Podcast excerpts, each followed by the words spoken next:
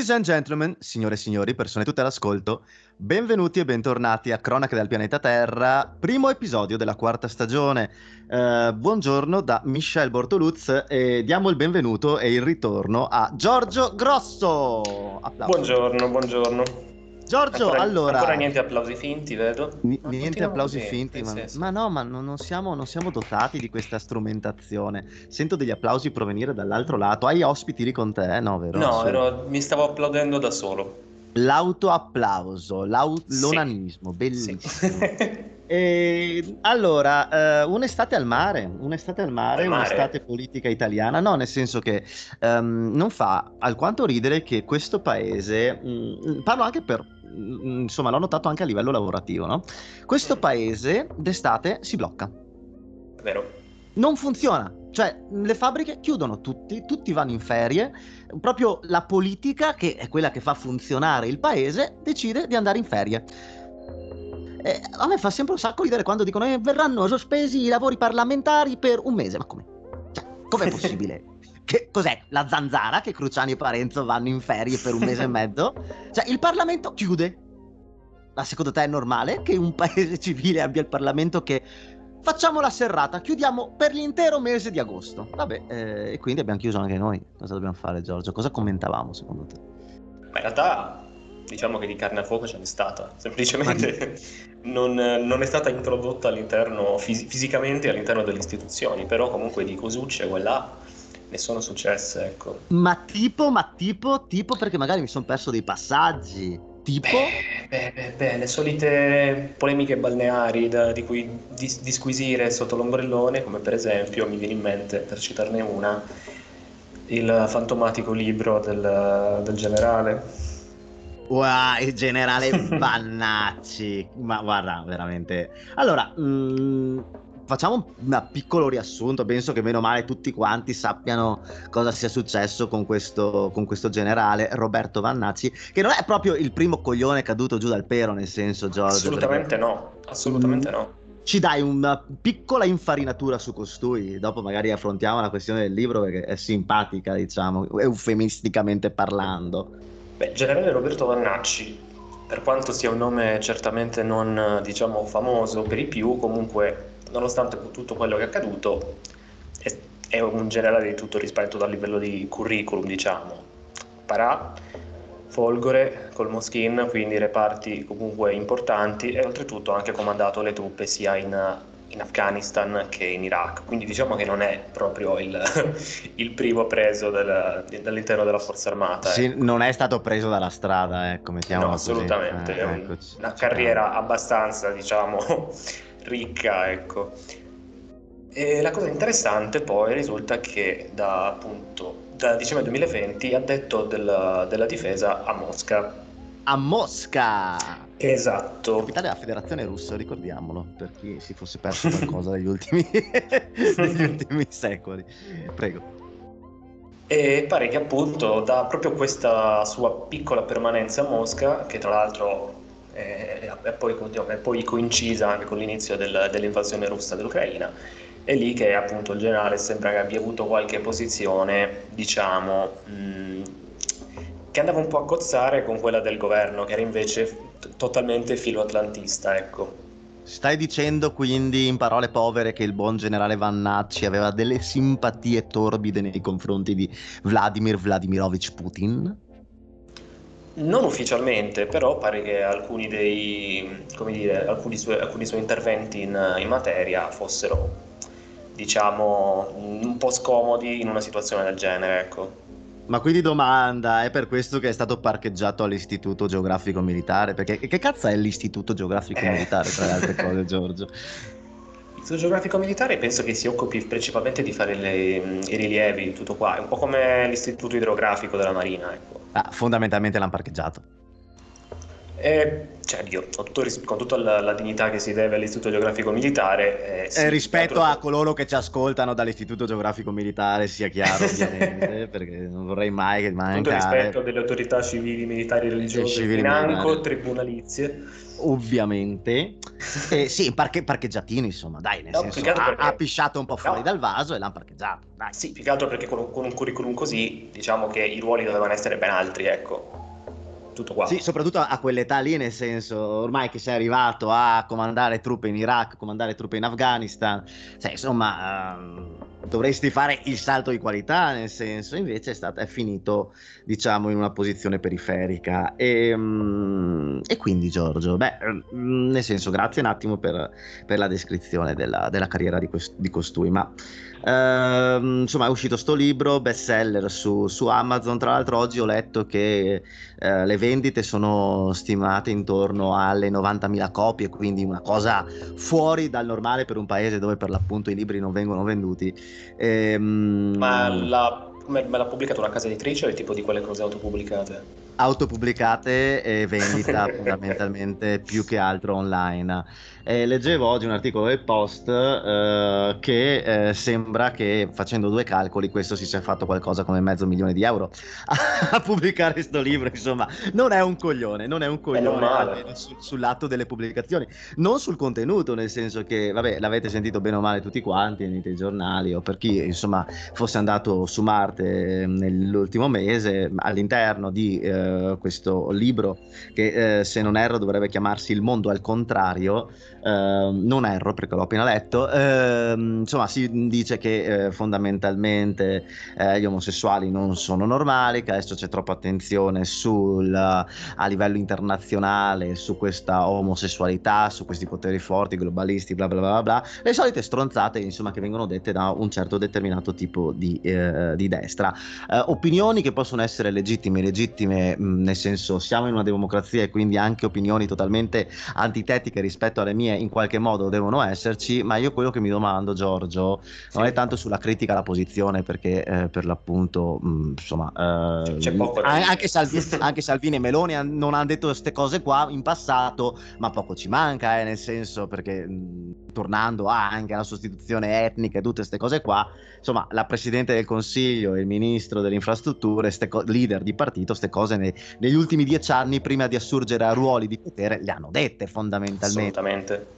Ma uh, togliendo insomma dalla, dalla, discussione la qualità del, dell'intervento del signor Vannacci all'interno del suo libro autopubblicato, quello che ti vorrei chiedere è: uh, è legittimo che un generale uh, dell'esercito italiano si esponga mentre è ancora attivo um, in servizio su tematiche che non gli competono? non sto parlando di una questione legale, ma di una questione di opportunità.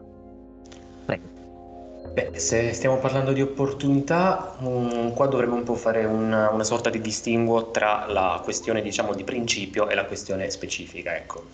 Perché diciamo che come principio um, un militare non deve essere necessariamente un soldatino nel senso classico del termine, ecco. Ci si aspetta che un generale, un ufficiale comunque di alto rango sia una persona in grado anche di dire la propria opinione e anche di farla sentire in modo comunque in modo, in modo forte se necessario, ecco. Quindi non, diciamo che la questione della disciplina è più una questione di, mm, di, di, atteggiamento del modo in cui si vive la carica piuttosto che di ok ricevo un ordine quindi lo devo fare assolutamente ecco di conseguenza, mh, tornando al discorso specifico, invece, qua si tratta di una questione sì, di, di opportunità, non, non, credo che fosse una mossa estremamente saggia quella di esporsi così tanto su queste tematiche quando tra l'altro si è ancora in, in servizio. Poi no, ancora in servizio, sai, sì. anche è vero che tutto questo è avvenuto una volta che è stato assegnato all'Istituto Geografico Militare, quindi probabilmente diciamo che la sua carriera era già bruciata fondamentalmente dopo, la, dopo il periodo a Mosca. quindi è forse anche probabile che stesse cercando una sorta di attenzione da parte di un certo determinato mondo politico, la butto là nel senso perché sai Uh, come hai detto te giustamente, i, i, generali non è che sono dei soldatini che devono dire sì signore e star zitti. Eh, è giusto che eh, degli esponenti delle forze armate possano esprimere le loro opinioni, eh, soprattutto su, tena- su, tematiche alte. Parlo di eh, difesa, parlo di geopolitica, passami il termine, parlo di questioni comunque alte che riguardano lo Stato in sé. Ci sta, è comprensibile ed è anche in, qual- in, in qualche modo corretto. Qui però si Auspicabile parla... che ci sia una discussione discussione. Esatto, uh, però qua stiamo parlando di questioni prettamente um, etico-sociali, cioè nel senso uh, è un generale che deve sì. giudicare come si sta sviluppando la società occidentale oggigiorno. Mm, io sono no. sicuro, uh, lancia- lanciandola là, tu conosci sicuramente meglio di me questi ambienti, che queste opinioni probabilmente del signor Vannacci non sono per l'appunto minoritarie all'interno delle forze armate, molto probabilmente. eh, ti dirò, che, ti dirò che di solito più va in alto con, eh. come, come, gradi, no? È, è più, di, più, difficile trovare persone che abbiano queste. Che, cioè, comunque, che non so se lo pensino effettivamente, ma che lo esternino in questo modo. Ecco. Ok, perché devono comunque proteggersi non ti sto dicendo, politicamente. Non sto, esatto, non ti esatto. sto dicendo che una volta che sei tra generali e ammiragli sono tutti dei progressisti, no, quello no. Sì. Però comunque si tende a te, come dire, a giocare il proprio ruolo in modo molto più, come dire, sta molto di basso profilo quando si parla di politica, ecco. Certo, e infatti, insomma, il generale Vannacci comunque è uscito con questa bomba e ovviamente ha ricevuto le critiche dal, dalle opposizioni e anche all'interno della maggioranza si sono levati comunque dei pareri discordanti. Basti pensare al signor Crosetto che eh, insomma non ha preso molto bene quest'uscita del signor Vannacci e ha fatto intervenire essenzialmente, essenzialmente l'esercito per, uh, per, placare un po' insomma, il, il, buon Vannacci. Che tra l'altro, uh, notizia dell'altro ieri, ha chiesto di parlare direttamente con Crosetto rispetto all'accaduto. Sì. Che anche questo è importante. Cosa ci vuol dire secondo te questa richiesta di Vannacci? Non lo so, ma spero che Crosetto mantenga la, la, barra da questo punto di vista, perché effettivamente adesso non so se Vanacci abbia una sua, come dire, qualche suo obiettivo personale, magari dal punto di vista politico, però diciamo che dal punto di vista del prestigio della, dell'istituzione, chiaramente Crosetto secondo me ha agito nel modo corretto, ecco. Certo, certo, Anche perché certo. poi considerato il fatto che hai le forze armate che non è che godano di un'immagine proprio specchiata a livello, cioè, presso il pubblico, quindi Secondo me, anzi no, secondo me mi sembra abbastanza chiaro che episodi del genere vadano anche a, a danneggiare quella che è la reputazione della, della, forza armata. Tanti dicono che in realtà eh, Vannacci sia stato fatto fuori politicamente all'interno delle forze armate non tanto per eh, quanto riguarda la questione delle eh, dichiarazioni o comunque dei sentimenti filo-moscoviti, ma eh, in quanto Vannacci ehm, fondamentalmente denunciò che le truppe italiane di stanza in Iraq erano state a contatto con uranio impoverito e c'era stata una mhm. denuncia da parte di Vannacci, ehm, dichiarazioni di Vannacci erano state fatte uscire anche da uh, diciamo uh, testate giornalistiche non sicuramente con conservatrici eh, come eh, so, il Fatto Quotidiano, Peter Gomez e così via. E tanti dicono che molto probabilmente questa denuncia da parte di eh, Roberto Vannacci gli, eh, gli costò, gli costò il, il, posto all'interno delle forze armate. Queste sono insomma chiacchiere da bar o da podcast nel senso, però insomma, una figura sicuramente non secondaria all'interno del sistema delle forze armate, questo è poco ma sicuro. Ehm, lo candidano secondo te? te Ma non, non idea, non lo so. Spero di no, più che altro perché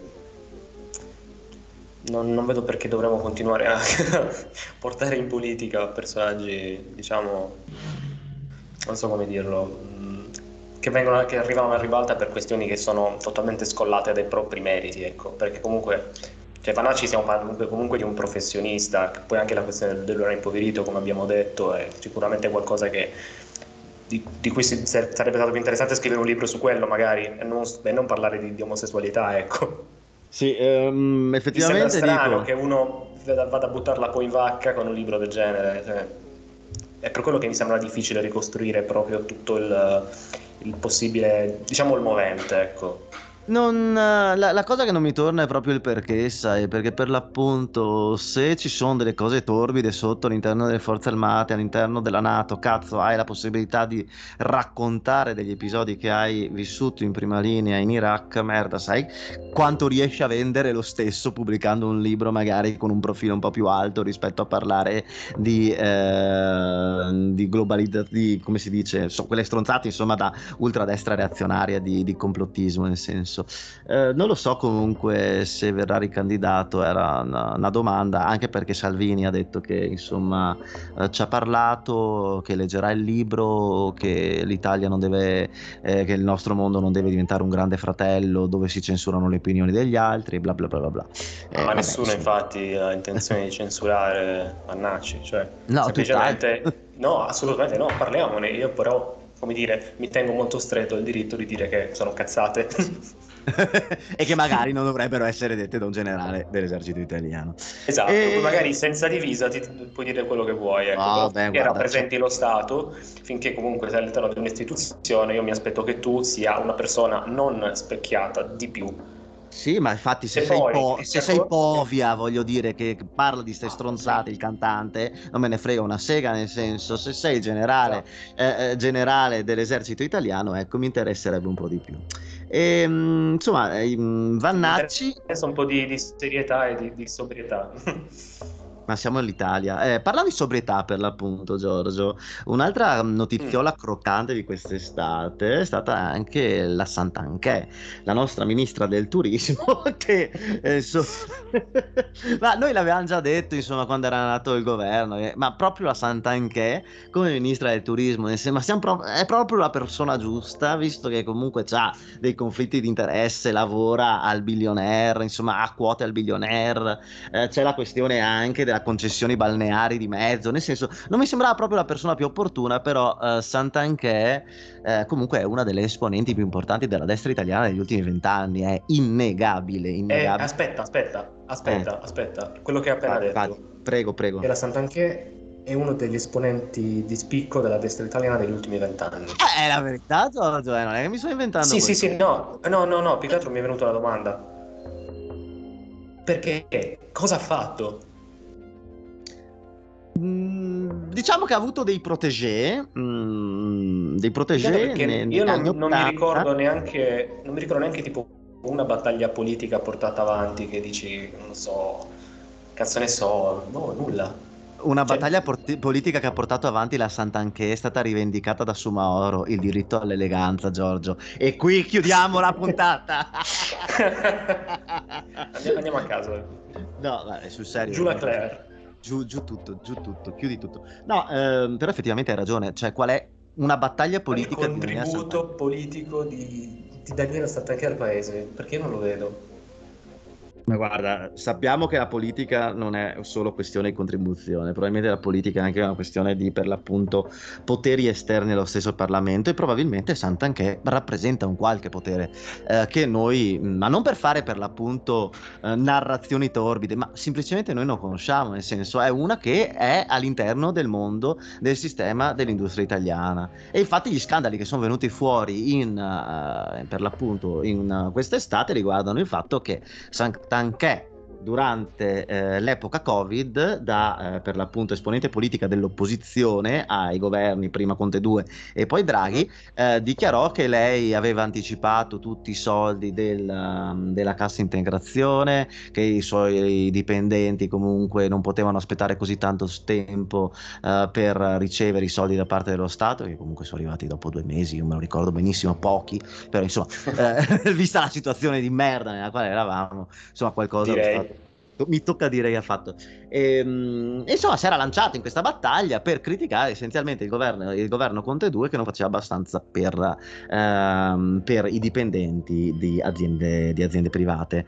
Eh, Report eh, ha scoperto che per l'appunto eh, la Sant'Anche era sotto indagine da novembre scorso ehm, riguardo per l'appunto fallimenti di aziende di cui lei aveva partecipazioni quotate in borsa e, e che in tutto ciò, eh, notizia parallela, effettivamente eh, i dipendenti non ricevevano stipendi da, da, tot, da mo e soprattutto gente lavorava durante eh, per l'appunto la cassa integrazione, lavorava lo stesso per l'azienda ehm, non a zero ore ma a ore totali.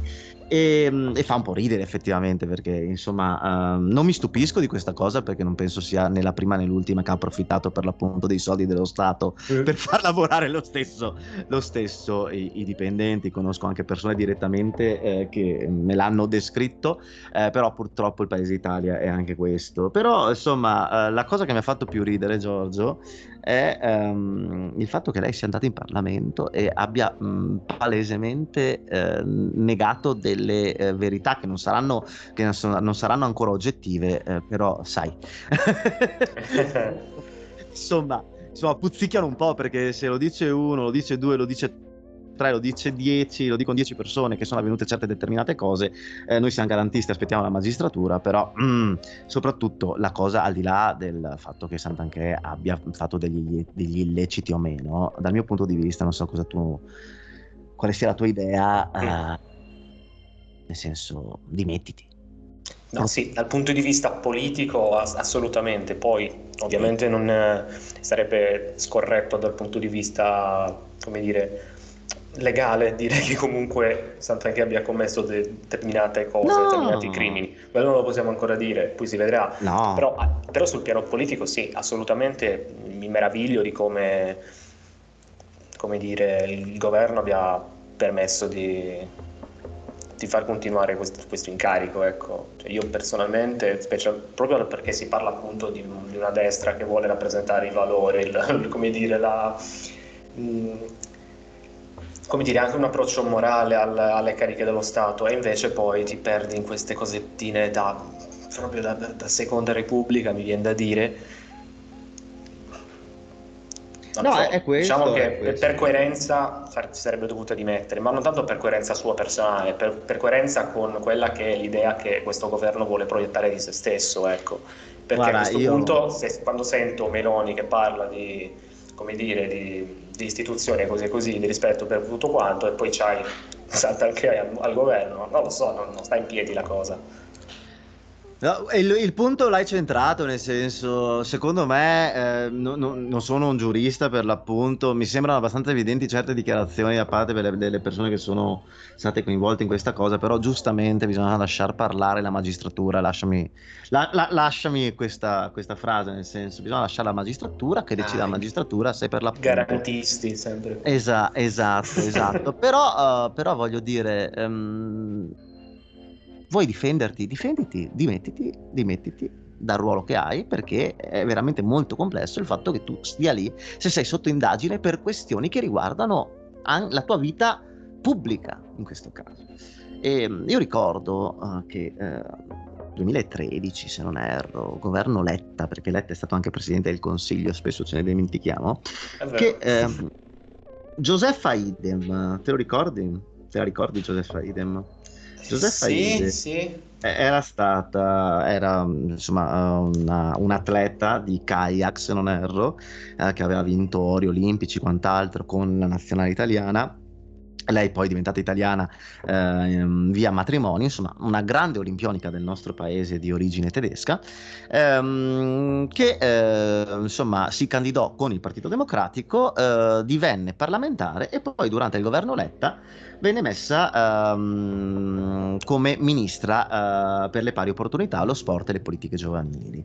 Eh, qualche mese dopo, insomma, la nomina a ministra, ehm, venne fuori uno scandalo riguardante il fatto che la IDEM non aveva pagato essenzialmente eh, l'ICI e l'IMU mm, rispetto a sue proprietà. C'era stata un'evasione fiscale fondamentalmente.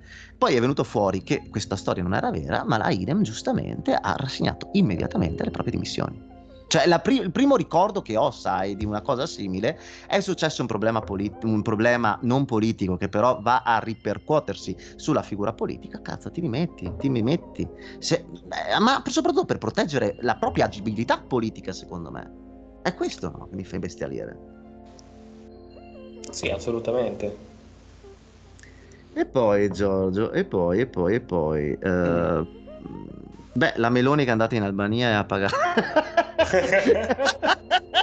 A questo punto dovremmo organizzarci una roadmap per fare delle vacanze più o meno in giro per il, per il Mediterraneo e lasciare i conti da pagare, oppure programmarsela prima delle visite di Meloni. Sì, ma, ma, guarda, adesso per le trasferte Qua c'è il rischio, del, c'è il rischio emulazione, eh, molto no, alto. Infatti, le trasferte lavorative adesso guarderò per l'appunto la, gli impegni eh, diplomatici istituzionali in milioni al di fuori dell'Italia e organizzerò le mie trasferte per lasciare pagare. Eh, beh, ma guardate, c'è la signora Meloni, la presidente Meloni che pagherà. No, comunque anche quello imbarazzante, è ancora più imbarazzante per eh, comunque lasciare il, il discorso molto sul, sul semplice, eh, che Edi Rama il primo ministro eh, albanese, eh, ha memato duro contro l'Italia perché eh, insomma si, si, sa che l'Albania quest'anno è stata al centro delle attenzioni eh, della, dell'opinione pubblica italiana perché la nuova Croazia fondamentalmente, la nuova frontiera. Sì la nuova frontiera del turismo chip, però in spiagge bellissime. E um, chip che durerà probabilmente due o tre anni perché Ma tutti già l'anno prossimo ah, si saranno accorti che è il caso di tirare sui e, prezzi. E, e il pollo da dovrei andare sempre più sul paese perché in Grecia è già caro, quindi non è finita. Libia, la Libia, Vez. La Libia, la Libia, giusto. La Libia sarebbe perfetta. Ehm, che cazzo stavano dicendo su questa cosa? Ah no, che Eddie Rama per l'appunto ha pubblicato sul suo Instagram un meme con le famose navi che partivano da, che partivano da Valona inizio anni 90. Sai quella immagine ah, di sì. questa nave piena di gente che arrivava a Bari, che per l'appunto c'era stata l'ospitalità dei pugliesi rispetto agli albanesi che per l'appunto scappavano. Ecco, Eddie Rama... che piange, dice esatto. dobbiamo aiutarli. Sì. Esatto, esatto, esatto. Beh, Eddie Rama per l'appunto, la figura più importante della politica albanese degli ultimi vent'anni, ha ripostato uh, questa foto dicendo ecco gli italiani che arrivano in Albania per le ferie. Pum! comunque, comunque, comunque, vabbè, Meloni è andato in Albania a trovare Adirama, eh, ha pagato il conto degli italiani che sono scappati senza, andare da un ristorante, che cazzo dobbiamo dire? Eh, no, la cosa più interessante, la cosa più interessante forse, gli argomenti, dopo passiamo ad altro perché sennò veramente mm, ci sfrangiamo i coglioni, gli argomenti forse più interessanti a livello prettamente politico sono uh, un paio, uh, forse tre, forse tre dai Giorgio. Uh, il fatto che la Meloni abbia dato questo slancio di destra sociale con la questione dei, um, come si dice, degli extra profitti, del tassare gli extra profitti alle banche, nel senso che mossa che io non mi sarei mai aspettato, no, perché... Effettivamente... È, mol- è, molto tosta. sì, sì. Beh, coraggiosa, mi tocca dire, anche perché all'interno della sua stessa maggioranza, eh, diciamo che Forza Italia non era minimamente ehm, felice e non auspicava, insomma, una soluzione di questo genere. E chissà eh, perché. No, ma eh, pa- insomma, per, per, far capire un attimo anche agli ascoltatori cosa sono gli extra profitti, essenzialmente ehm, non sono un economista, però do- due robe. Eh, l'inflazione, come avete visto voi tutti, è altissima. E, ah, oh, non so quanto costi l'olio in Lombardia, Giorgio, mi sono andato a prendere l'olio extravergine d'oliva, costa 10,75 euro CL, eh? una follia, una ma follia. Che, olio, che olio è? non dire, ma no, cioè, no ma tu, tutte, tutte, tutti? cazzo, tutte non dai so, 9 comp- euro, ma che follia. Io ho comprato boh, quando mi sono trasferito qua, ma non l'ho ancora finito perché non, non lo uso mai. Quindi mi dura tantissimo. Bravo, bravo Giorgio, ti, ti, ci tieni la tua dieta direttamente sì, sì. Marga- margarina e strutto. E, no, ehm, niente, niente. Scherzo. No, però vabbè, al fatto l'inflazione è alta te lo stiamo vedendo tutti quanti. Il portafoglio degli italiani piange, come direbbe Berlusconi. Vedi che ancora Berlusconi è proprio dentro eh, il nostro è, è con noi, è con noi. È con noi, meno male che Silvio ci sarà sempre. Comunque, inflazione, inflazione molto alta. Cosa fa uh, la BCE? Aumentano i prezzi, quindi la BCE uh, decide di aumentare i tassi di interessi bancari per far sì che per l'appunto l'inflazione scenda un po' ehm, scenda e insomma ci sia questo riequilibrio. La BCE è la banca centrale, la BCE ha gli strumenti per giocare un po' come vuole, per insomma stabilizzare l'economia europea. Ci sta perfettamente. Qual è il problema? Che aumentando i tassi di interesse bancari eh, le banche ci guadagnano improvvisamente, cioè un surplus di guadagno delle banche inaspettato. E questi sono i famosi extra profitti. Si iniziò a parlare di extra profitti, diciamo, nella storia più recente d'Italia quando ci furono gli aumenti di luce e gas eh, dopo lo scoppio durante e dopo lo scoppio della, della guerra in Ucraina, che essenzialmente le compagnie sì. petrolifere ga, ehm, di gas, luce e quant'altro iniziano a, a, ricevere un botto di soldi in più proprio per l'aumento dei costi dell'energia. E, ehm, e quindi Meloni ha detto, bene, eh, giustamente la BCE eh, vuole alzare i tassi di interesse per riequilibrare, ehm, riequilibrare l'inflazione, il governo italiano tra l'altro era um, abbastanza contrario a questa mossa, ehm, però Meloni ha detto va bene, voi fate così, eh, io tasso le banche. E hanno tassato le banche. le banche non sono per niente felici. Infatti, anche adesso che c'è il, uh, il Cernobbio, il forum di Cernobbio, che è il nostro Davos, fondamentalmente, eh, ci sono le banche che si sono eh, esposte in maniera abbastanza critica contro questa scelta uh, del, del, governo. E, um, altri due argomenti caldi, Giorgio, uh, sono beh, la questione migranti e la questione, ehm, la questione del reddito del salario minimo. E io vorrei un tuo piccolo commento sulla questione dei migranti perché mi sembra di sentire ormai da boh, 13 anni la, sempre la solita solfa, ovvero sia uh, c'è un picco, uh, poi c'è un down, c'è un picco, poi c'è un down, si parla di hotspot stipati, di sindaci che non riescono a gestire l'emergenza, di redistribuzione, di Europa latitante. Eh, io, io, non so più cosa, veramente cosa dire perché è, è, è, vero il problema sarà veramente complesso da gestire, però... Uh, tutte le volte si torna sempre allo stesso, determin- allo stesso argomento e eh, anche questa destra che aveva fatto comunque nel, durante la sua campagna elettorale la lotta lotta all'immigrazione clandestina, una delle sue principali battaglie, ehm, non sta facendo niente per risolvere eh, il problema, che per me è un problema umanitario, non è un problema sociale. Ehm, non sta facendo assolutamente nulla eh, se non eh, disturbare il lavoro delle ONG operanti nel Mediterraneo e fare quello che hanno già fatto in passato, ovvero sia trattare con il paese eh, da dove le barche partono, come era successo fondamentalmente con i 6 miliardi l'anno eh, che l'Unione Europea ha dato alla Turchia di Erdogan per evitare l'afflusso di siriani.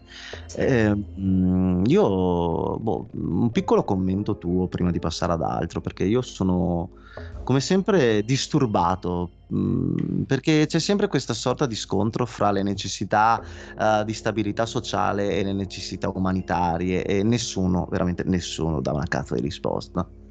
No, principalmente nessuno affronta il problema in modo, come dire, in modo sistematico, si va semplicemente a tamponare l'emergenza quando c'è, ma non, alla fine anche questo governo non è che ha messo, non è che ha fatto delle proposte che, come dire, funzionali, che non siano comunque le stesse ricette già applicate in passato e che, che come abbiamo visto non funzionano, come per esempio prendere gli accordi con eh, i paesi di, di partenza. Poi, se a questo aggiungiamo anche la solita questione del la frontiera del Mediterraneo è una frontiera non solamente italiana, anche europea, è una cosa che francamente sentivo dire da Alfano nel 2011-2012. A dieci anni, eh, quello. Eh, e mi pare che davvero non, non si sia fatto alcuna, dire, alcun progresso in questa direzione e secondo me a quel punto come dire, rovesciare il barile su, sull'Europa mi, mi, sembra una cosa quanto riduttiva, ecco. Cioè, dovrebbe essere anche il governo italiano che, come dire, c'è da cercare anche di imporsi sugli altri paesi europei su questo tema, ecco, perché è vero che l'Italia è il paese, è comunque tra i paesi che è di primo approdo. Quindi una cosa però, non vorrei che eh, tutto ciò si trasformasse poi in una sorta di l'Europa ci dà i soldi per accogliere i migranti, perché poi semplicemente andiamo a fare la stessa cosa che fa la Turchia e non credo che sia una mossa molto intelligente, ecco. No, sarebbe veramente un suicidio, ma più che altro perché effettivamente eh, cioè, questo afflusso di gente non è gestito. Eh, tu potrai ricevere anche tutti quanti soldi vuoi, però se eh, questa, queste persone vengono stipate all'interno di hotspot in attesa di giudizi che dovrebbero arrivare in qualche mese, invece arrivano in anni, eh, non hanno modo di um, stabilirsi, guadagnare, avere un, insomma, un, dei diritti come persone all'interno di un sistema statale, nel senso sì. eh, dove andiamo? Il, il, punto è un po' quello, eh, io non voglio sempre buttare la palla sull'Europa e su Bruxelles, eh, però quando eh, parlo di Ungheria e Polonia, devono rompere le scatole su qualsiasi tematica, rompono le scatole su qualsiasi tematica, eh, perché l'Italia non si mette in una posizione di mettersi all'opposizione anche all'interno del Consiglio d'Europa eh, finché non si decide di trovare una soluzione veramente comune. Perché? Perché eh, la soluzione eh, comune non si vuole trovare, punto. Qua il, dramma, qua il dramma è l'allineamento a livello di politica europea perché da dal punto di vista, diciamo, mh, come dire, di interesse nazionale nostro, che un, il nostro interesse nazionale, usiamo queste parole che fanno molto destra, visto che abbiamo un governo sì, di destra. Usiamole, usiamole, usiamole, parlano di nazione, usiamole. Comunque, parlando appunto di interessi del paese, interessi nazionali o che dir si voglia, come, lo, come, lo, come, li vuoi definire, comunque possiamo dire che il fatto che l'Europa eh, cominci a mh, gestire diversamente o comunque ad aiutare l'Italia nella gestione di questo, di, dei flussi migratori mi pare che sia una cosa se non in cima tra le priorità, comunque tra le priorità assolute di questo paese. E chi, quali sono i paesi che poi invece remano contro eventuali passi dell'Europa in questa direzione? Ungheria, Polonia. I principali alleati di... Esatto. E siccome l'anno alleati, prossimo alleati. Abbiamo, le politiche, abbiamo le elezioni politiche europee, chiaramente il governo non può fare strappi con Ungheria e Polonia se poi quei partiti sono gli stessi con i quali andrai a presentarti alle elezioni europee sì, ma allora ha più senso, è, è questo il cortocircuito, no? Esatto. Ha, ha, più senso l'interesse nazionale, come viene sottolineato dalla destra, l'interesse della nazione, sangue e terra, o l'interesse politico all'interno del Parlamento europeo e degli equilibri della politica europea? Punto di domanda. Cioè, ehm, perché poi sempre là si va a parare. È un trade-off eh, completo, eh? No, ma nel senso, bello sicuramente essere alleati uh, di questi paesi. bello essere alleati di Orban. Wow. Sì, bello di che Orban, bello. di Morawiecki, è sicuramente meraviglioso, dove fondamentalmente eh, eh, i, i, i, diritti delle persone sono lentamente, diciamo, uh, lentamente bloccati. Um, divertente il, il, voler sposare queste linee oltranziste anti-LGBT, anti-mondo aperto e bla bla bla, uh, però quando bisogna collaborare su tematiche veramente di ampio respiro, uh, ognuno sta a casa sua, perché alla fine è la storia del nazionalismo, è questa, e non è niente di nuovo, perché l'interesse della nazione alla fine è più importante per certi determinati paesi, vedasi Ungheria Ungheria e Polonia, eh, ma l'Italia? Esatto. loro fanno il loro interesse nazionale e lo fanno anche a, come dire, a innestare su una politica, cioè i partiti al governo vanno anche a innestare questo interesse nazionale su una linea politica da tenere in, in, in seno all'Europa, ma l'Italia non sta facendo questo, semplicemente ah, quindi... si sta dando la priorità alla questione politica, quindi come dire, di di politica a livello europeo, quindi dinamiche parlamentari future all'interno del Parlamento europeo, ma quando si tratta poi invece di dover gestire una problematica che concerne l'Italia ed è qualcosa che potreste risolvere soprattutto in, in seno all'Europa, mi sembra strano che poi come dire, decidi di privilegiare il ritorno elettorale che potresti avere tra, tra un anno e allora sai cosa mi viene da dire? E lo dico da destra, Anche perché... So, ma lo dico Giorgio, mm. che la Meloni non è una vera patriotta. no, che poi... Eh, se la, fai la critica da destra, cioè, Esatto. Fa- facciamo la critica alla destra dalla, da destra. Da, destra, è ancora più divertente. Faccio finta di essere di destra, sì. Oggi proprio è una giornata di... Ma mi viene anche facile. Per essere italiani. Sì, è sì, molto sì, facile sì, purtroppo. Eh, no, aspetta, stavo dicendo una cosa che, ecco, ipotizziamo che dal punto di vista del disegno politico vada bene, e, come dire, la destra sovranista, populista, de- definiscila come vuoi, riesce a ottenere la maggioranza parlamentare al Parlamento europeo. Mm-hmm. Come in Spagna. Comunque, E poi cosa succede? Cioè loro vanno al governo e poi cosa dicono? Cioè vanno, cioè vanno al governo, vanno appunto a, a, a, creare la Commissione europea e poi cosa succede? Dicono, eh no, l'Europa non ci, ci fa schifo, quindi no, no, non, non veniamo. No, Siamo a casa.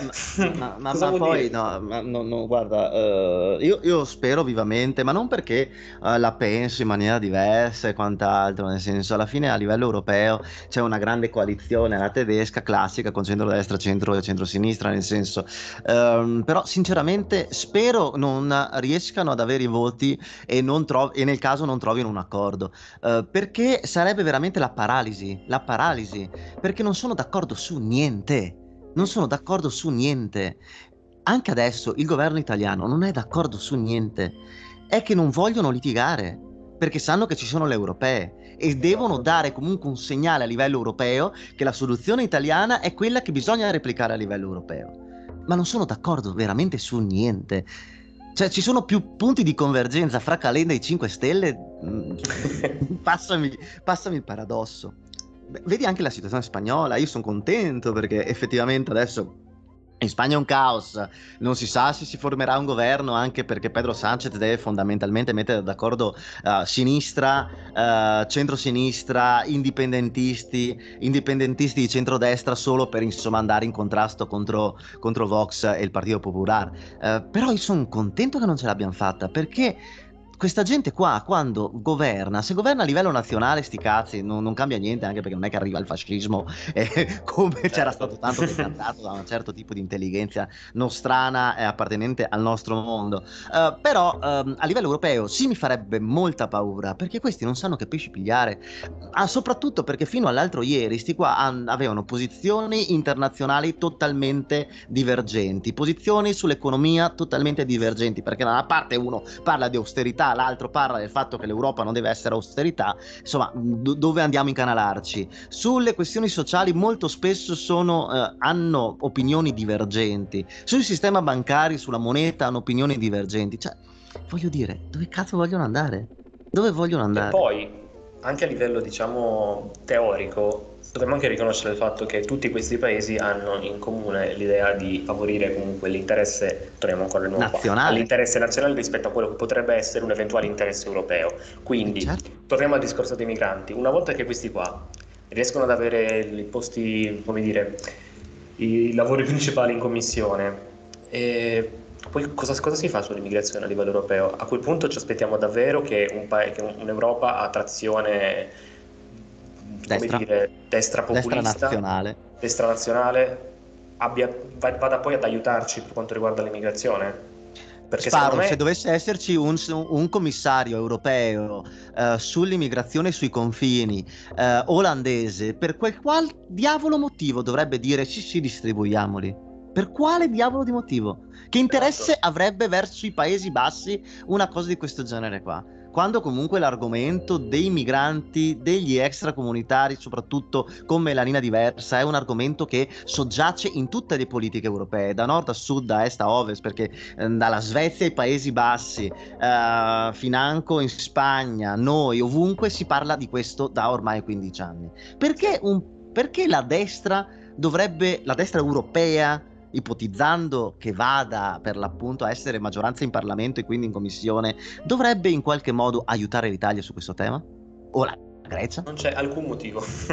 cioè, sarebbe un suicidio, sarebbe letteralmente un suicidio, un suicidio. Se già adesso c'è un problema ed abbiamo un'Europa, diciamo, molto più conciliante, o almeno che si sta muovendo dopo anni di paralisi, o almeno anni di paralisi, no, anni di su e giù, ehm, l'ipotesi che vada veramente la destra in Commissione europea sarebbe veramente un suicidio per l'Italia, però fate business nel senso, eh, anche perché al, al, momento non lo so, io, io, non penso ce la facciano perché per l'appunto anche in Spagna la situazione, eh, la situazione comunque esemplifica un po' quello che secondo me accadrà, nel senso si urla tanto, la destra avanza, la destra avanza e, e, poi alla fine eh, Vox, che era una destra molto più destra di Fratelli d'Italia, ha perso voti e, e i socialisti hanno tenuto ogni paese è diverso, sia chiaro, eh, perché per, de- per, esempio adesso in Germania dicono che l'AfD sia al 20%, però le elezioni nazionali... Però io ai sondaggi, eh, insomma, sappiamo cosa sono i sondaggi, contano mm-hmm. fino al giorno prima delle elezioni. E, ehm, infatti sarà interessante il prossimo anno, Giorgio, perché effettivamente non, non succederà, spero, me lo auspico, uh, però se dovessero vincere mh, quelli della destra populista uh, insieme alla destra popolare, io, io, la vedo male, la vedo veramente molto, molto, molto male. E, mh, poi anche perché per l'appunto non, non, non, non, so dove vogliono andare a parare, si parla sempre di, eh, di, di, cose a caso, piani Marshall per l'Africa, mentre in realtà l'Africa, definire Africa come ne abbiamo già parlato insomma in passato. Sì, sì Africa come un moloch unico è abbastanza insomma ridicolo e uh, proprio uh, coloniale mi verrebbe da dire. Considerando che eh, per l'appunto nel continente africano tra l'altro nell'Africa subsahariana sta succedendo di tutto ultimamente. Eh, vedasi, vedasi Mali e, ehm, niente Giorgio, dai, eh, passerei, io passerei anche all'estero, sondaggi politici per l'appunto non ci interessano, anche perché non so se hai notato che c'è eh, abbastanza immobilismo a livello di eh, proiezioni eh, di voto, nel senso che non si muove niente. E, ehm, e, non per tirare fuori la solita storia, ma secondo me anche perché dall'altra parte della barricata, cioè all'opposizione, si muove ben poco, mi verrebbe da dire. Direi che non si muove nulla. Ma parlando di, mh, mm, parlando di questioni, questioni croccanti, eh, ma eh, parlando per l'appunto di cose che mh, mm, cadono dal, dal cielo, eh, stamane, stamane uh, un ex um, presidente del Consiglio italiano, anche uh, due volte tra l'altro, presidente del Consiglio italiano, poi è stato anche um, presidente della Corte Costituzionale, insomma, uh, Giuliano Amato, Giuliano Amato, ex esponente socialista, insomma, quota, quota centrosinistra, mettiamola così, um, così dal nulla, a sbaffo, ha detto che um, insomma, l'aereo uh, della strage di Ustica è stato tirato giù uh, da un aereo militare francese. Così, debotto, senza senso. Uh, gli esponenti del governo sono già intervenuti dicendo Salvini ha detto che le parole di, di Amato sono gravissime, invece Meloni ha detto se sono parole insomma, personali, opinioni personali, sono, sarebbero da insomma, tenere per sé, però se Amato sapesse veramente qualcosa che ne parli. Eh, consideriamo eh. che insomma eh, Amato ha la sua età, eh, però eh, no, non penso che spari delle così, dei missili, questa è un po' bruttina, però non penso che spari dei missili così terra-aria tanto per accendere una discussione fino a se stessa. Beh, punto di domanda. No, beh, anche perché la teoria che fossero stati i francesi non è data, data oggi, ecco No, ma ne parlò anche Cossiga sì, negli, sì. Anni due, negli anni zero, insomma, uh, sarebbe anche giusto, insomma, che uh, se Amato veramente dichiara queste cose, sarebbe anche giusto riuscire un attimo a uh, capire perché le sta dicendo o se è semplicemente una sensazione tanto per creare un po' di scandalo e narrazione. E, ehm, parlando di cose Giuliano, che cadono... Giuliano Amato è il mio segno zodiacale, tra l'altro. Ah, sì, sì, sì. Il mio, Andrea... sì. Sì. il mio, è Andreotti, se non che è. Bello. Sì, sì, sì, no. Guardatelo anche voi ascoltatori, eh, cercate eh, che governo eh, c'era alla vostra data di nascita. Il mio era un governo Andreotti, per Giorgio era un governo Amato. Ricordiamo che tu sei nato quando Amato ha fatto il prelievo, il prelievo, forza, eh, il prelievo insomma dai conti correnti italiani eh, prelievo forzoso perché l'economia italiana era disastrata e decise di togliere il 6% dal conto in banca del Giorgio appena nato. 6%. Tu sei nato che il governo italiano ti ha tolto il 6% dal tuo conto in banca, Giorgio, ti rendi conto? Ti rendi conto? Che paese. Non, non male, direi. no, al, al, di là di tutto, um, cose che cadono dal cielo. Um, Prigozhin. Uh. È proprio caduto come un angelo anormale. Ma pensa un po'. Che la... cade. Come C'è dire, la, il, la, il, caso. Come, ma... come, come curiosa il destino a volte delle ma... persone. Che... Insomma. Eh, come... Cioè, ma chissà perché. Ma perché secondo te è caduto sto aereo? Cioè, è strano che un aereo Eh cada. sì, sì. No, ma poi proprio, proprio dove c'era lui, poteva cadere qualsiasi aereo, invece no, proprio esattamente quello con a bordo Prigozhin. È Il vice strano della. Wagner, tra l'altro. Che Sì, pensa, pensa che caso, pensa che, che- Ma guarda, veramente assurdo. Cioè, fatalità, Prigozhin, come, Pri- eh, ma dice. infatti, Prigozhin ha preso sto aereo eh, da Mosca per andare nella sua natia San Pietroburgo e cazzo è caduto. Ma pensa a te, è Oh, assurdo, no? Ma sai che ultima- negli ultimi vent'anni in Russia ehm, succedono sempre un po' di cose strane, ma non so il motivo, ma tipo sinceramente. come quella volta che per puro caso Navalny si è messo delle mutande avvelenate. Esatto, esatto. Pensa O come quella volta, o come quella volta che per l'appunto hanno sparato a Anna Politkovskaya proprio mentre entrava alla porta di casa, ma dei criminali qualsiasi, eh. Eh, sai che sono eh, morti, ma sai che negli ultimi 30 anni sono morti anche altri 30 giornalisti così perché gli hanno sparato? Ma strano, perché sparare Eh, sono delle statistiche veramente... Ma veramente assurda sta Sì, sì, cosa. eh, eh. Ma, ma, ma, Chissà ma perché. veramente, chissà perché, ma, ma guarda, ce ne sono veramente tante di queste cose. Eh, ti- non so se ti ricordi anche Boris Nemkov, che era il, il vicepresidente, tra l'altro, durante l'era, l'era di Yeltsin, poi è stato anche insomma, uno dei primi avversari politici di Putin, diciamo uno, uno Volny prima di Novolny. Ehm, gli hanno sparato appena fuori dal Cremlino, ma, ma Ma pensa un po', ca- proprio lì, ma, ma guarda che io sono proprio stato in. Russia e non ho mica visto così tanta violenza, cioè gente ubriaca, certo, tantissima, ma gente che spara a caso io non ho mica vista, eh. ma, ma che strano. Ma, Eh, eh, chissà perché, insomma è caduto, è caduto Prigozhin, è caduto, è caduto. sì, e sappiamo È tutti chi è stato. caduto, è caduto. E... Giorgio, dai, al di là delle stronzate, ehm, insomma, Prigozhin ha provato a fare un colpo di Stato, eh, ha Sì. cambiato idea proprio perché mh, ci saranno state delle motivazioni. Ehm, che non sappiamo e conosceremo forse fra vent'anni. Ha cambiato idea, è fuggito in Bielorussia, si è portato dietro un po' dei suoi, poi è tornato in eh, quelli della Russia, tutto ciò dopo aver essenzialmente sputato a merda addosso a tutto lo, lo Stato Maggiore della Difesa russo, eh, dicendo che la guerra in Ucraina era eh, nata per una farsa, che l'Occidente non voleva attaccare la Russia, che sicuramente c'erano delle schermaglie, bla bla bla, ma non c'era alcun piano della Nato di invadere la Russia. Eh, non ha mai sparato merda eh, su, su Putin, però essenzialmente ha provato a tirare giù dalle spese il potere costituito in Russia.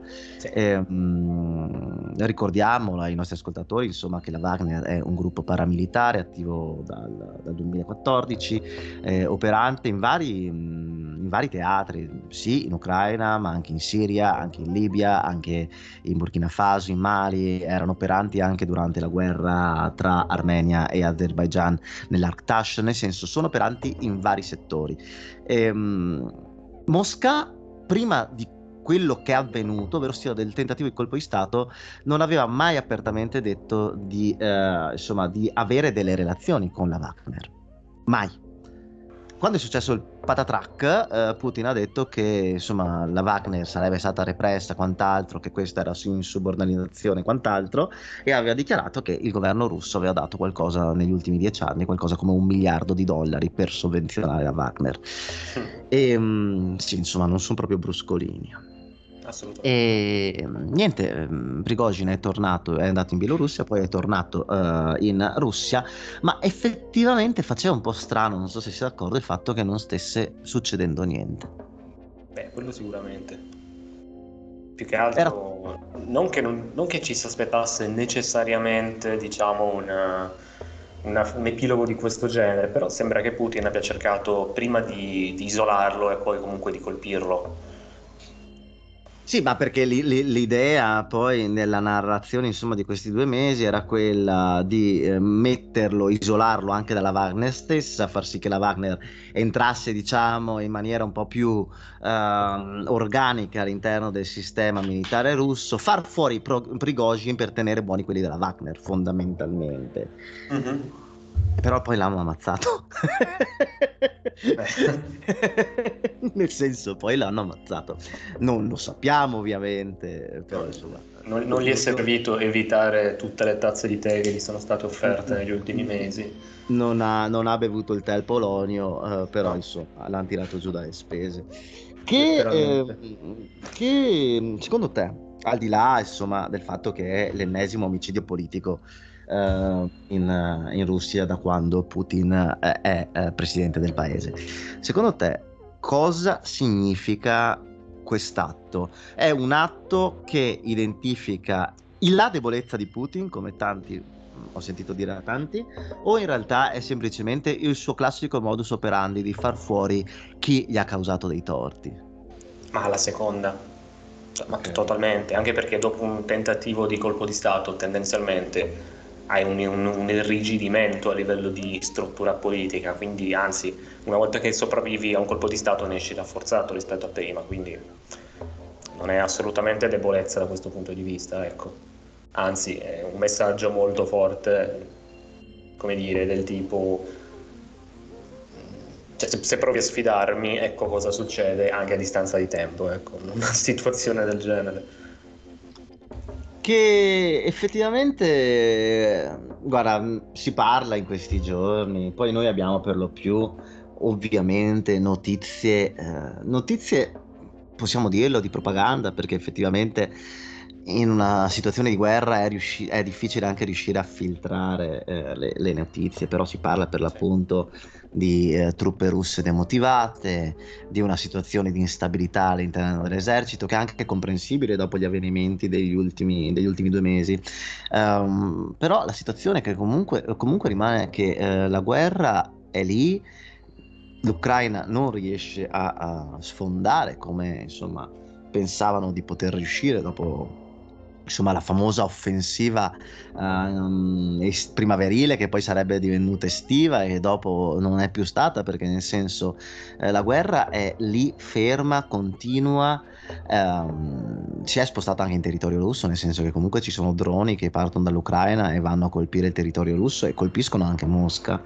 Um, Zelensky ha già detto che non porterà attivamente la guerra in territorio russo perché giustamente poi insomma eh, sare- sarebbe, sarebbe, un po' troppo rischioso e non penso che a Washington e a Bruxelles eh, sarebbero molto felici di questa ipotesi nel senso è consapevole del fatto che non può pisciare fuori dall'orinatoio. Eh, però la situazione è questa nel senso io non vedo adesso un momento di debolezza, di debolezza nei confronti di Putin Basti pensare che fra un mese va a trovare Xi Jinping a Pechino. Eh. E questo non è un segnale di debolezza, eh?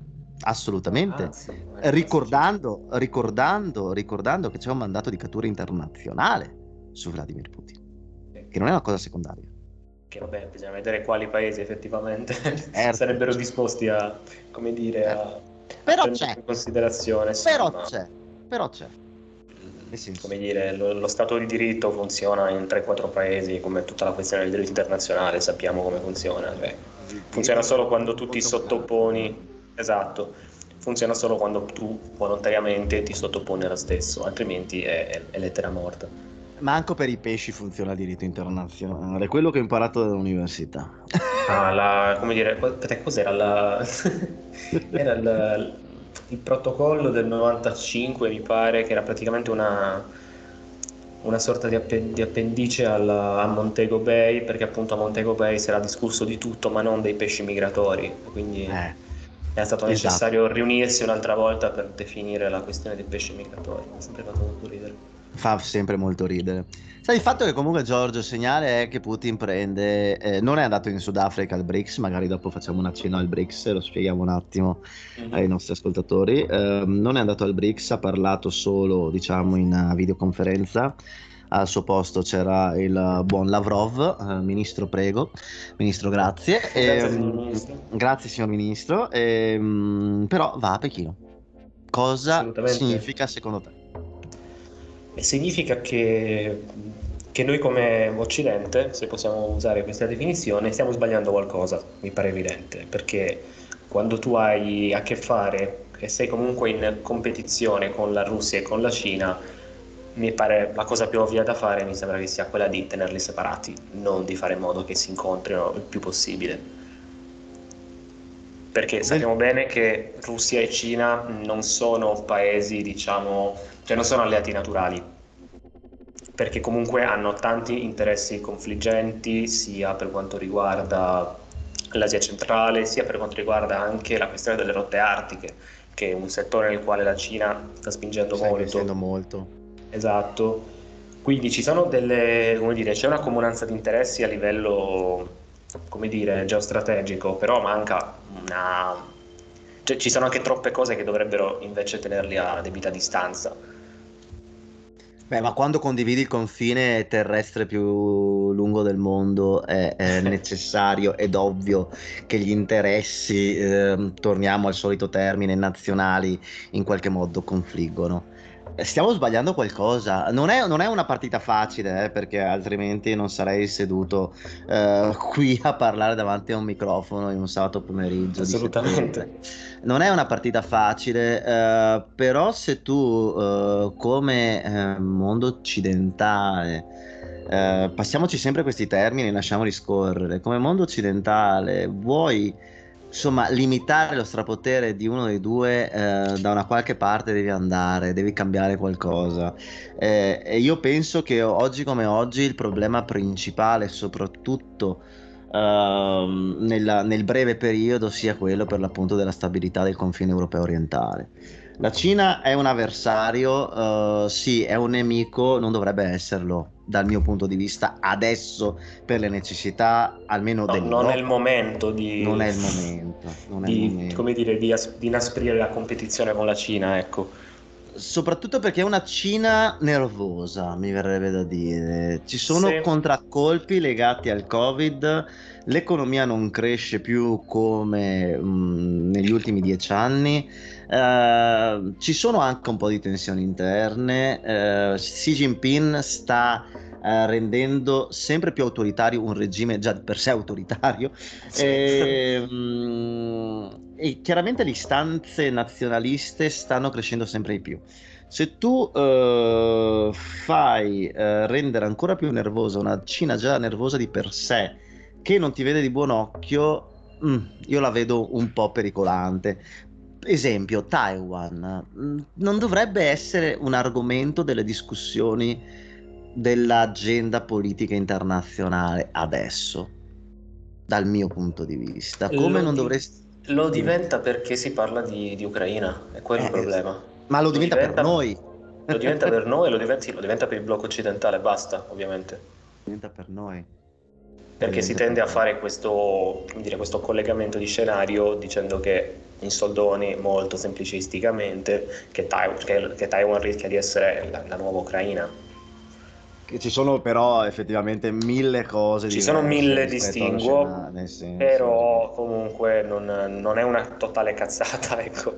No, certo, certo, certo. Mm, Anche perché a livello internazionale Taiwan, come eh, sappiamo, non esiste. Esatto. nel, nel senso, no, per ricordarlo a- agli ascoltatori, Taiwan è uno stato eh, di fatto indipendente, ma a livello proprio di diritto internazionale eh, nessuno, a parte qualche microstato, eh, riconosce Taiwan come uno stato indipendente. Tutti noi... Sono sempre di meno, Uniti- tra l'altro, gli stati Sì. che conoscono Taiwan. Anche ma gli, gra- gli stati, gli staterelli del Pacifico, gli Esatto. insulari, pian piano, uno per uno, con anche una sorta di offensiva diplomatica, tra virgolette, che sta facendo Pechino nell'area. Sta Isole Salomone, al riconoscimento. Esatto. Ehm, ma, ma grazie al cazzo mi verrebbe da dire, cioè è normale, non, non c'è nulla di sbagliato a livello diplomatico o di incomprensibile. La Cina è eh, uno dei paesi più importanti sulla faccia del globo terracqueo eh, e giustamente tutti quanti vogliono avere, eh, soprattutto paesi al di fuori del blocco occidentale, vogliono avere un bel rapporto con Pechino. E, Certo. e quin- e- e quindi, mh, guarda, a- approfitto di, questa- di questo discorso per passare proprio al BRICS, no? Mhm. Ehm, c'è stata la riunione a Johannesburg del BRICS. Eh, BRICS è fondamentalmente un gruppo che riunisce eh, Brasile, Russia, India, Cina e Sudafrica. Sudafrica è l'ultimo entrato una decina d'anni fa. Ehm, è un gruppo che fondamentalmente ehm, ha degli interessi che possono essere convergenti, ovvero sia l'interesse qual è? Quello di fare un po' da contraltare al nostro mondo. Non è che lo si pongono eh, come avversari, cioè adesso la Russia chiaramente lo è, ehm, però eh, vedono chiaramente come una limitazione, del, um, limitazione nello scenario politico internazionale eh, il dollaro e eh, il dominio degli Stati Uniti. E quindi loro vogliono creare una sorta di... Ehm, attivando un'agenda multipolare, vogliono essere, eh, diciamo, un contraltare al G7. Um, gli interessi, sì, per l'appunto sono convergenti, ma al tempo stesso bisogna ricordarsi che all'interno dei BRICS uh, vi sono cose differenti, nel senso che eh, l'India è una grande potenza regionale ed è una democrazia, il Brasile è una grande potenza regionale ed è una democrazia, la Russia è, è un paese autoritario, la Cina è uguale, il Sudafrica è una democrazia, nel senso ci sono anche delle divergenze su quello che è l'affrontare la, la, il sistema politico, ci sono delle divergenze a livello internazionale, uh, non penso che Brasile, India e Sudafrica convergano con la Russia per quello che sta succedendo in Ucraina, gli interessa poco a Sudafrica Africa, India e Brasile di quello che sta succedendo in Ucraina? Sicuramente, però non ha che hanno in comune la stessa visione. Però hanno una cosa comune, ovvero sia quella che vogliono porsi da contraltare. E, ehm, e, stanno per l'appunto cercando di allargare la platea di questo BRICS ad altri paesi. Infatti si parla che dal prossimo anno eh, Argentina, Iran, Egitto, Arabia Saudita, Etiopia ed Emirati Arabi Uniti entreranno all'interno del BRICS. Si costituirà un nuovo BRICS nei nomi che ho appena detto uh, c'è l'Iran e c'è l'Arabia Saudita e già qua bisognerebbe fare un ragionamento. Iran e Arabia Saudita che sono nemici storici che eh, stanno iniziando adesso a dialogare grazie all'iniziativa allora, diplomatica di Pechino per l'appunto, ehm, entreranno a far parte di uno stesso organismo internazionale. Ecco qua la dimostrazione, eh, Giorgio, di quello che stavi dicendo tu prima, ovvero sia certi paesi eh, per delle necessità comuni dialogano. Sì.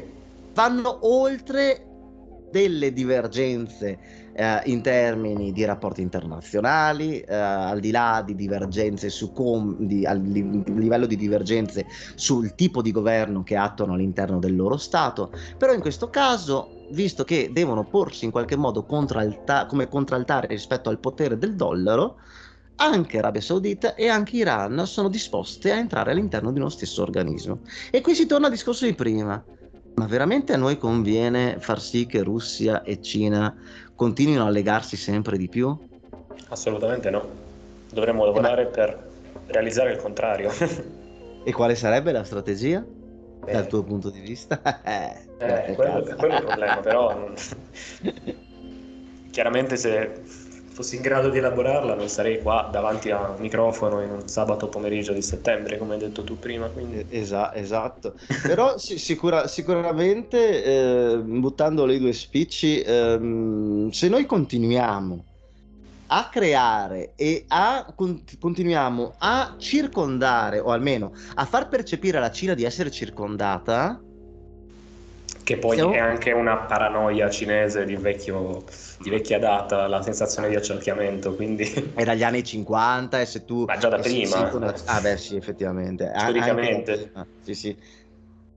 E, se tu giochi questa carta qua che per loro è molto sensibile, mm, ragazzi, eh, io la vedo veramente molto, molto complessa la possibilità di normalizzare un po' le relazioni nei prossimi anni. Nel senso la Cina è un partner economico con l'Europa, continuerà ad esserlo, però se non riusciamo ad attenuare queste piccole tensioni che si stanno sviluppando e che stanno peggiorando di anno in anno, insomma, eh, anche la tematica del decoupling che adesso hanno deciso di chiamare de-risking per farlo sembrare una cosa meno, meno impattante mm. è una strada molto pericolosa verso, verso la quale ci, è una strada molto pericolosa quella che stiamo imboccando perché se noi continuiamo a lavorare su queste logiche di de-risking quindi limitando sempre di più i contatti, i legami economici per quanto riguarda determinati elementi che sono considerati strategici per le nostre economie nazionali, risulta che alla fine abbiamo un volume di scambi sempre minore con la Cina, un collegamento economico sempre più, come dire, mm, sempre meno impattante dal punto di vista politico e a quel punto potrebbe anche, come dire, tutto questo va anche a abbassare il costo politico di un eventuale conflitto, ecco. No, è, è che questo va uh, parimenti con uh, l'ipotesi, o spero non sia già realtà, per l'appunto della globalizzazione in risacca, nel senso esatto. che se tu ti distanzi sempre di più, alla fine ricrei una situazione di guerra fredda in un mondo molto più sviluppato a livello tecnologico, che per me mi fa una paura impressionante, hai capito? No, andiamo anche, poi... andiamo, anche, a farci malissimo, perché Ma... per esempio esatto. prendi la, tutta la supply chain dei semiconduttori, che quello è un, un tema molto importante e molto interessante da analizzare. Abbiamo, è comunque una supply chain nella quale collaborano attivamente tutti i paesi, diciamo, della costa, cioè, tutti i paesi rivieraschi dell'Oceano Pacifico, mettiamola così. Sì. E non solo, perché poi ci sono anche i paesi europei, c'è la, c'è la, ci sono i Paesi Bassi, e, insomma è un discorso molto complesso quella del... Beh, insomma, è, è, comu- è comunque l'approvvigionam- l'approvvigionamento di tutto quello che necessitano i sistemi multimediali e digitali globali. Esatto, nel senso, quindi stiamo parlando estremamente di... impattante. La vita quotidiana di ognuno di noi. Sì, eh, il punto è che se noi cominciamo a utilizzare determinate logiche del tipo dobbiamo cominciare a trattare a livello economico solamente con... Uh, con paesi politicamente a noi vicini, uno rischiamo di, eh, di trovare, di, come dire, di, di, alzare notevolmente i prezzi per determinate cose, perché se adesso la Cina decide di controllare, di stringere i rubinetti per quanto riguarda materiali come il silicio, il gallio e il germanio, che sono essenziali per la produzione dei semiconduttori, a quel punto cosa succede? Che è quello un collo di bottiglia. No, e i prezzi andranno a salire e siccome parliamo di semiconduttori che li trovi come dire, nel, nei satelliti, ma anche cosa ne so, nel, nel, nel fornetto a microonde che hai in cucina, perché il livello è questo di pervasività della tecnologia, cap- capisci come poi andranno a salire i prezzi. E questo poi se lo applichi anche su, altre, su altri settori dell'economia, insomma rischiamo sostanzialmente di andare a farci molto male, di procurarcelo tra l'altro da, da soli e poi aumentare anche il rischio di un conflitto. Ma è, è che Giorgio... Non voglio uh... sembrare, come dire, lo sponsor della teoria liberale del due paesi che hanno... Com'era la roba? Due paesi che hanno il McDonald's eh, non andranno mai sì. in guerra tra loro, perché sì. ovviamente è una cazzata, però è vero che determinati rapporti economici pesano quando poi si va a valutare un conflitto, ecco. No, che poi non la possibilità la... dello stesso. No, io tra l'altro Giorgio non sono d'accordo e io non sono proprio la persona adatta a cavalcare il modello di globalizzazione che abbiamo avuto dal secondo dopoguerra ad oggi. Certo. Uh, però, uh, viva Dio, uh, se non attuiamo comunque e continuiamo a perseguire dei legami, soprattutto sul filo economico, per garantire e garantirci la stabilità almeno della pace a livello, non dico globale, ma eh, diciamo macro, eh, ci facciamo del male, ci facciamo assolutamente del male. Ma tu hai citato per l'appunto la questione dei semiconduttori, ehm, che noi abbiamo già vissuto in realtà col gas, eh?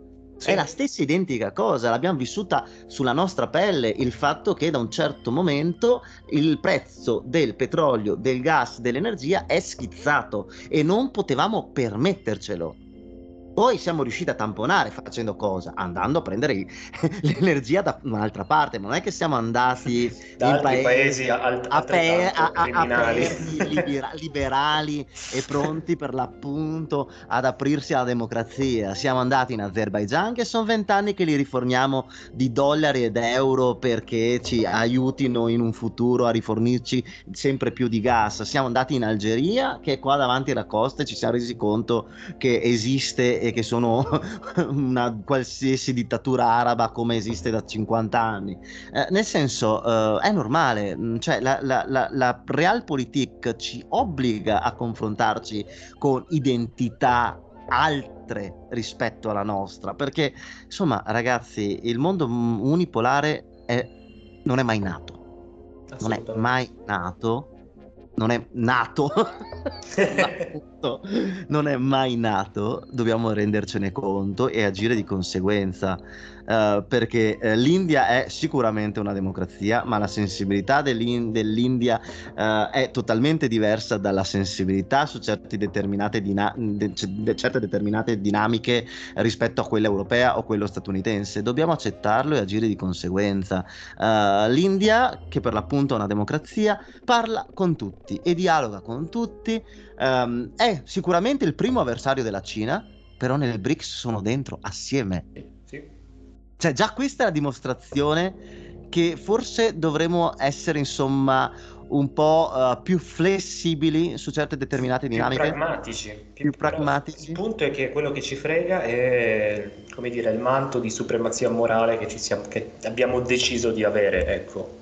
Ovvero che la democrazia è quel, comunque anche a livello di politica internazionale bisogna vivere secondo i valori della democrazia, eh, quindi non si può dialogare con, con, con chi non rispetta i diritti umani tutte cose sì, belle, però, però poi... è l'ipocrisia, l'ipocrisia, della supremazia morale, perché quando esatto. c'era da bombardare Belgrado non è che ti sei posto qualche esatto. problema o hai invaso l'Iraq, nel senso adesso poi viene fuori che io e te siamo uh, filo putiniani, non ne fregherebbe assolutamente un cazzo, non lo siamo, però uh, dobbiamo renderci conto che uh, non esiste alcun tipo di supremazia morale nostra, non esiste ogni paese deve fare le sue necessità, perché anch'io se ci penso sono molto eh, contrariato rispetto a quello che ha fatto la Cina, che ne so, nei confronti degli uiguri, sono il primo a dirlo. Ma eh, concretamente eh, cosa puoi fare? Denunciare? Sì, ma non è che puoi chiudere baracche e burattini semplicemente perché la Cina internamente fa dei disastri. Perché li facciamo anche noi, neanche internamente, li facciamo in altri posti. Esatto. Quindi insomma, no, no, non, non, sciacquiamoci sempre la, la, faccia dalle nostre colpe, nel senso. Um, però, per l'appunto, Giorgio, il tema è questo. Uh, se noi continuiamo, come hai detto te, a, a, voler in qualche modo cavalcare sempre e comunque il noi siamo portatori della giustizia e della verità, aiuto. È una strada molto pericolosa, anche tutta la narrazione del del mondo diviso in democrazie contro autocrazie, eh, mamma mia. Ma non, ma non, esiste, ma non esiste. Sono robe che uno non esistono, perché sono proprio proiezioni di, di, di non come dire, di... Tro, troiate, non tro, proiezioni. Troiate, sì, diciamo troiate, troiate. che più, efficace come termine. Sì.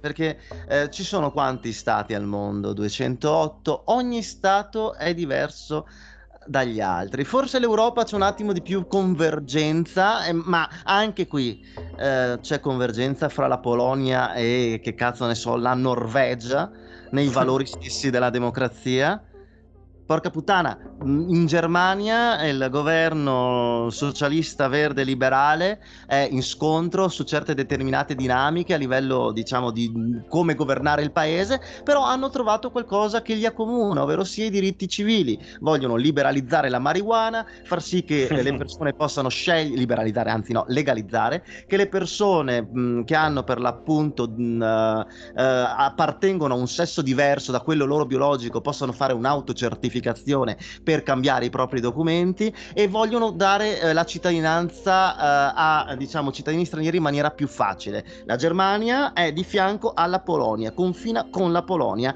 che su questi argomenti la pensa non, total- no, non al 20%, no, proprio al 100% in maniera diversa. E vivono all'interno dello stesso sistema economico, a, non la stessa moneta no, perché ci sono gli slot in Polonia, però sono all'interno dell'Unione Europea. E stiamo parlando di due stati che condividono condividono una storia comune e, e hanno sensibilità diverse. Di cosa stiamo parlando?